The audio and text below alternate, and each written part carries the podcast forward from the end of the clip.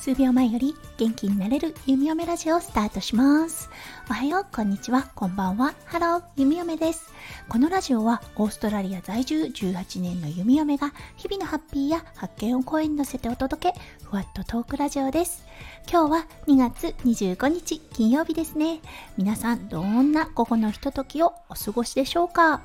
ゆみおめ、さっき胸にね、抱えていた疲れがふーって取れたことがあったので、今日はね、それについてお話しさせていただきたいと思います。それでは今日も元気にゆみおめラジオスタートします。そう、一体何があったかっていうとね、息子くんのデイケアが来月の7日からスタートします。その準備としてね、必要になってくるもの、オーストラリアの政府からのね、補助金の申し込みをしなければいけなかったんですね。そう、こちらではセンターリンクって呼ばれている場所なんですけれども、オーストラリアにお住まいの方はとってもよくわかるんですけれども、ここ本当に待たされるんです。そう、センターリンクっていう場所自体ももう待ち時間は2時間とか当たり前っていうような状態で、そして電話もね、ほとんど出ることがないんです。もう45分待ち、1時間待ち、タイミングが悪ければ2時間待っても出ないことがあったっていうようなね、ことを聞いたことがあります。そう、だからね、なるべくだったら避けて通りたい場所ではあるのですが、どうしてもね、政府の補助金がないとね、なんとこちらのデイケア1日約128ドルかかるんですね。なので日本円にすると約1万1000円ぐらいかな。結構高いですよね。1日子供を預けて1万1000円を払うってなるとね、ハードルめちゃめちゃ高いですよね。そう、この政府からの補助金だったんですが、私と夫翔ちゃんの収入を合わせて、それに基づいて計算され、そのうちの何%を政府がカバーするっていうような状態なんですね。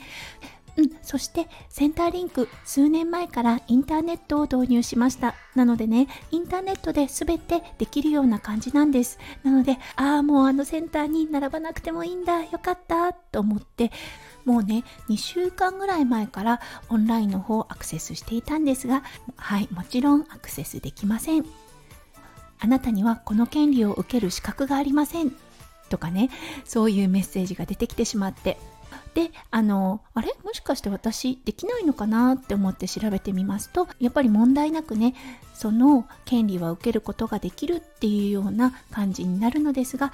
肝心なサイトに行くと、そう、そこに入れないような状態になってしまったんですね。もうね、3月7日も目前となっていて、そろそろ焦り出してきましたよね、ゆみおめも。そう、だからね、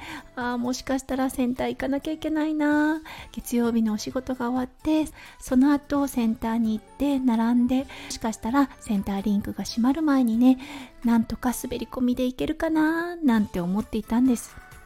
このセンターリンク、どういうセンターかというと、いろいろな補助、そうですね、生活補助であったり、ディサビリティの補助であったりとかね、もちろん教育・育児の補助であったり、さまざまな保証を申し込んだり、それを審査する場所なんですね。それゆえにいつもとても混んでいるといった場所になります。そしてね、みんなね、長い間待たされるとどうなるでしょうか。イライラが募りますよね。そしてね、短気な方たちはカウンターで怒ってたりするんです。ゆみおめね、それを見ているだけでなんだか心がね、ゾワゾワザワザワしてしまうような状態で、本当にできるだけ避けたい場所でありました。そう、そしてね、今日ダメ元でちょっと電話をかけてみたんです。そう、ずっと電話をかけっぱなしの状態で保留のメロディーが流れますよね。それをずっと聞いて、1時間ぐらいだったかな、もうちょっとあったかもしれません、した時にやっと呼び出し音があって、そう、人につながったんです。はい、そう、そこからは早かったですよ。そう、状況を説明したらすごくテキパキね、作業を進めてくれて、あっという間に、そう、引っかかっていた部分の問題が解決されました。そしてね、なんとその方、じゃあ私が最初の部分の申し込みだけスタートしてあげるわっておっしゃってくださったんです。申し込むのにだいたい30分ぐらいトータルでかかります。ただね、その最初の部分をやってくれたっていうだけでもう弓嫁は本当にありがたかったです。そうだからね、お礼を言って電話を切ってサイトに飛んでみたら、もう最初の部分の申し込みをされていて、あとは弓嫁がやらなければいけない部分を書き込んで、あとは申し込みボタンを押すだけでした。そうなのでね、もうね、心に抱えていた、もうどうしよう、いつになったらできるんだろうっていうね、不安が一気に晴れて、心のもやがね、パーって開いたような感じがしました。そう、これから申し込みに対してのアセスメントが始まって2週間ぐらいかかるのかな、ギリギリなんとか間に合いそうです。はい、ということで、長い間心の片隅であったちょっとした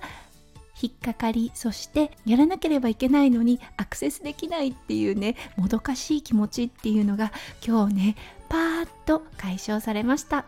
そう、根気強くね、電話待っててよかったなって思いました。そう、本当に数時間前に起こったこの出来事、やっぱりね、ずっと嬉しくって、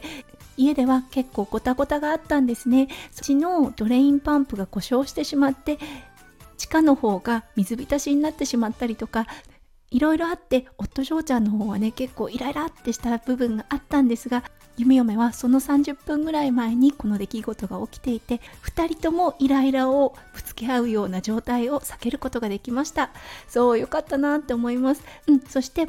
水浸しになった方もなんとか最悪の事態は免れた状態なので、よかったなって思っています。はい、ということで、今日はね、ドタバタだったんですが、ちょっとね、タイミングがずれたってことで、最悪の事態は免れました。はい、ということで、今日もね、最後まで聞いてくださってありがとうございました。皆さんの一日がね、キラキラがいっぱいいっぱい詰まった素敵